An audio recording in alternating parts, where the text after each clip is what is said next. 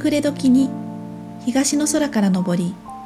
一晩中地球を明るく照らしてくれる月。豊かさに満ちる時間。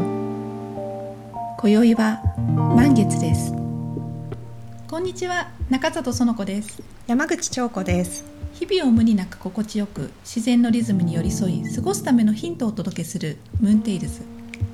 今日は魅惑の魔女のお話をします魅惑の魔女は月の満ち欠けに寄り添う4人の女性像の一人で加減のフェーズ秋の象徴です。ホリスティックジャーニーのプログラムでは月の満ち欠けのフェーズを季節をはじめとしてさまざまなエレメントに例えて分かりやすいように解釈をしています。その中で女性像は特に一月の中で女性の変わりゆくバイオリズムと心を理解するということにフォーカスした要素です。4人の女性像について知りたい方はエピソード21月の満ち欠けに寄り添う4人の女性像を聞いてください。秋は魅惑の魔女の季節です。まずは彼女の物語を聞いてください。いつまでも続くかと思っていた夏は突然の秋の気配の訪れとともに終わりを告げました。涼しくなると今までせわしなく周囲のために働いてた母にはふと自分だけのための時間が訪れます。自分の好きなことに没頭する一つ時は楽しくその時間はまるで魔法が使えるような気分になります。はじめは恐る恐る自分の中に留めておいた魔法は外の世界にも自分を表現していくうちにどんどん強まっていくようです。自在に魔法を使えることが面白く心はどんどん開放的になっていきます。台風のような嵐の日はうまく魔法が使えず振り回されてしまうこともあります。そんな時には一人きりで過ごして深呼吸をするとふっと楽になるような気がします。木々の葉が美しく紅葉しひらひらと舞い散る頃秋晴れの空の下魔女は一人人目も気にせずに踊ります。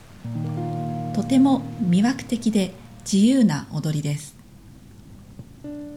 魅惑の魔女はあなたに呼びかけます。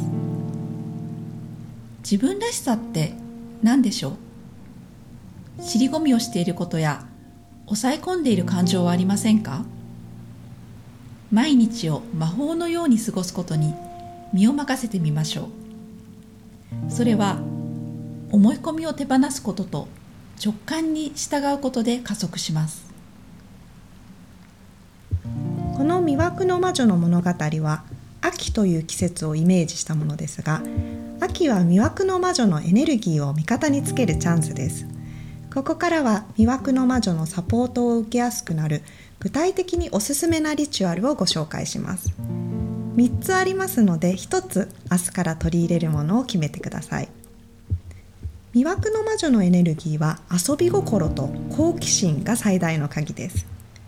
1つ目はクリエイティブな習い事を始める。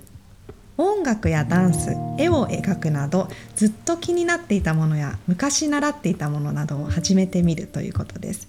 魅惑の魔女のエネルギーは解放することで高まります。クリエイティブなことを通して自分らしさを表現することがもっと上手になります、うん、ここでいう習い事というのは春の情熱の乙女のステップアップのための学びというようなものとは少し性質が異なります、魅惑の魔女は上達したり何かを達成しなくていい。発表したりとかこう人に見せるためのものでなくていいんですね、うんうん純粋に楽しんで表現するための手段としての習い事ですね、うん、遊び心と好奇心というのが鍵ですからね。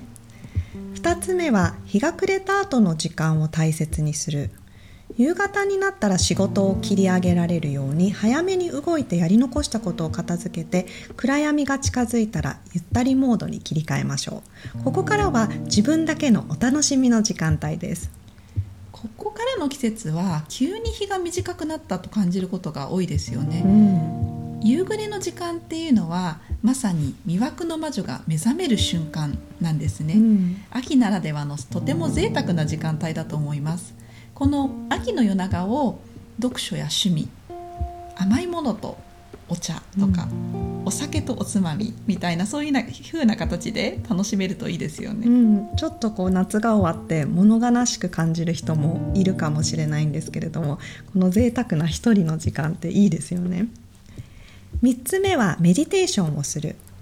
気持ちが落ち込んだり感情に振り回されていると感じた時に有効なのは短いメディテーションです呼吸にフォーカスしているうちに自然と気持ちがふと落ち着くのを感じられるはずです加減と秋この2つに共通している特徴でどうしても避けられないのが気持ちのアップダウンというものですよね、うん、これを嫌なこととして捉える必要はなくって気まぐれな自分も楽しめるというふうになるといいんですけれども、うんうん、どうしても辛いという時にはメディテーションや呼吸というものが手助けになってくれる時がありますね、うん、さてこの3つのうちどれを強化したいですか？私は1つ目のクリエイティブな習い事です。実は去年のちょうど今頃に学び始めたムーブメント。体を動かして表現したり手放したり自分とつながるという結構1年間の壮大なコースが終了してそれをこれからどのように生かしていこうかなというふうに考えているところなんですけれどもこれはあのさっきの話で言うとどちらかというと情熱の乙女的な達成をして自分のものにしていく性質の学びだったなというふうに思います。ただ表現するという点では魅惑の魔女を開花させてくれそうなのでこれから深めていきたいなというふうに思っているところです。うん、面白いですね、うん、そしてその学びが終わりを迎えると同時に純粋に楽しそうと心惹かれた習い事が始まりました。これも表現と関係することなんですけれども静かに一人で座って取り組む。今まで私がやったことがない初めてのタイプの習い事なんですね。静かな時間の中で日常を忘れて自分の中にある新しい発見がこう出てくる楽しさっていうのを感じることができそうですごく楽しみなことです。新しいことを始めることに臆することがなくなるっていうのは魅惑の魔女らしい特徴だなというふうに感じます。それ自体は一度もやったことがない初めてのことでも今まで経験してできたことが蓄積してどんな形かわからないけれども自分らしく楽しめそうとかまあ楽しめればいいやっていうふうに思えるのは若い乙女の頃にはなかった感覚かもしれないなと思います。なんかこう季節を経て成長することによって揺るぎない自信が出てきたということかもしれないですね。そうですね、うん、この新しい習い事ぜひまた別の機会にどういうものか教えてください。はい、私はこの3つの中で言うとメディテーションをするというものを強化したいかなと思っています。今月の私のテーマは呼吸にフォーカスするというものなんですけれどもこれはメディテーションというほど大それたものではないんですけれども切り替えのタイミングで短い呼吸のシークエンスを取り入れてみようというふうに思っています。昨年からホリスティックジャーニーの中では時間帯別の自分だけのリチュアルというものを決めるというようなことを行っているんですけれどもこの各リチュアルのスタートと終わりの時まああの切り替えのために行うとすごくいいなというふうに感じているんですね。例えば集中して仕事を始める時のタイミングに、本当に数回のこのシークエンスでいいんですけれど、呼吸をするということをやる。あとあの今回「魅惑の魔女」の時期で大事となるこう仕事を切り上げる合図、そういうタイミングでも同じく呼吸をするということでこうスムーズに切り替えをしていくっていうことにつながるといいなというふうに思っています。これはその2つ目の日が暮れた後の時間を大切にするっていう意味でもあの有効ですよね。そうですね、うん、この呼吸法ぜひまた詳しく聞いてみたいなと思うので教えてください。はい、呼吸については次回お話しする予定です。はい、このエピソードを聞いている皆さんもどれか一つ3つのうち取り入れるものを決めていただいてこの秋は魅惑の魔女のエネルギーを味方につけてください。秋という季節を満喫して魅惑の魔女のエネルギーを高めるためのクリスタルワークショップストーンリチュアルを開催します。ボディ、ハート、マインドに対応する3つのストーン天然石を使ったリチュアルを毎日の習慣に招き入れましょう。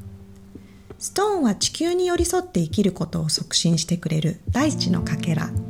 さらにそれぞれの石の特徴を学んで活用するとその時々で自分が向かいたい方向へと後押ししてくれます。クリエイティブなことを通して自分を表現し同時に内面を深める秋へと向かうこの季節に最適な一日の時間帯やその時にフォーカスしたいことをサポートする石とつながって自分の持つ最大限を引き出していくための短い時間でできるリチュアルをお教えします。クリスタルのスペシャリストの山口花さんセレクトの3つの石をポーチに入れてお渡しします。お申し込み方法はこのエピソードのページにリンクを貼っておきます。次回のムーンテールズは下弦に呼吸のお話です。